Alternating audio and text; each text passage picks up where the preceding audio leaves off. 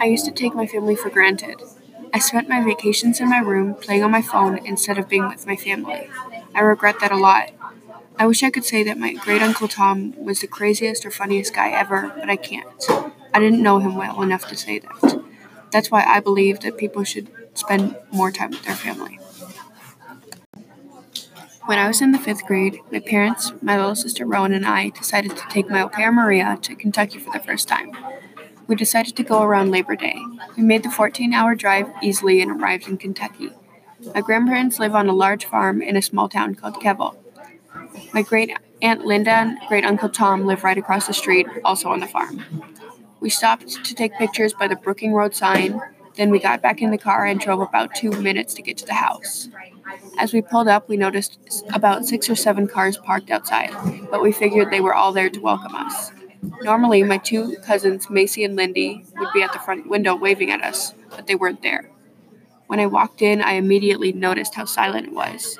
Usually, there would be kids running around, and the TV would be set to college basketball on at the top volume. But there was none of that. This was especially strange because of how many cars were outside. Only a couple seconds had passed before my grandma came and welcomed us.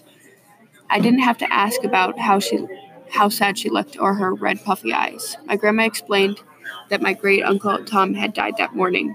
When I say great uncle, I mean my grandpa's little brother. So he was younger by my grandpa by about six years or so. I was shocked. My sweet, craving, funny, smiling uncle, who always had a soda in his hand while watching black and white movies, was gone. It hit my dad and grandpa the hardest. My dad had always lived next to him. He even thought of Tom as a father figure, and now he was gone. The funeral was quickly arranged for that Saturday so we could be there. The ceremony was long, and I don't think I had really processed what had happened. We went outside, and my uncles, my dad, and my grandpa carried him out. I remember how I had never really seen my dad cry, but as he came out with the coffin, he had his sunglasses on. I knew he was crying because all, his entire face was scrunched. I wanted to help, but I couldn't. After that, the military sent some representatives to honor him since he was a veteran. We drove home on se- Sunday, and it was the fastest drive we ever had. It only took 10 hours. When I used to go to Kentucky, I never really spent time with Tom. I would say hi and sometimes talk to him, but when he used to ask if I wanted to go out on the Rhino, the four wheeler, with him, I would say no because I wanted to play on the computer or something. I didn't appreciate Tom enough to say that I knew him well, and everybody should be able to say they knew their family. Now I almost always go places with my grandma and grandpa because that's how important family is.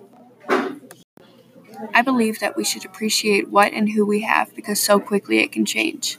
I really hope this per- puts into perspective how important it is to spend time with your family.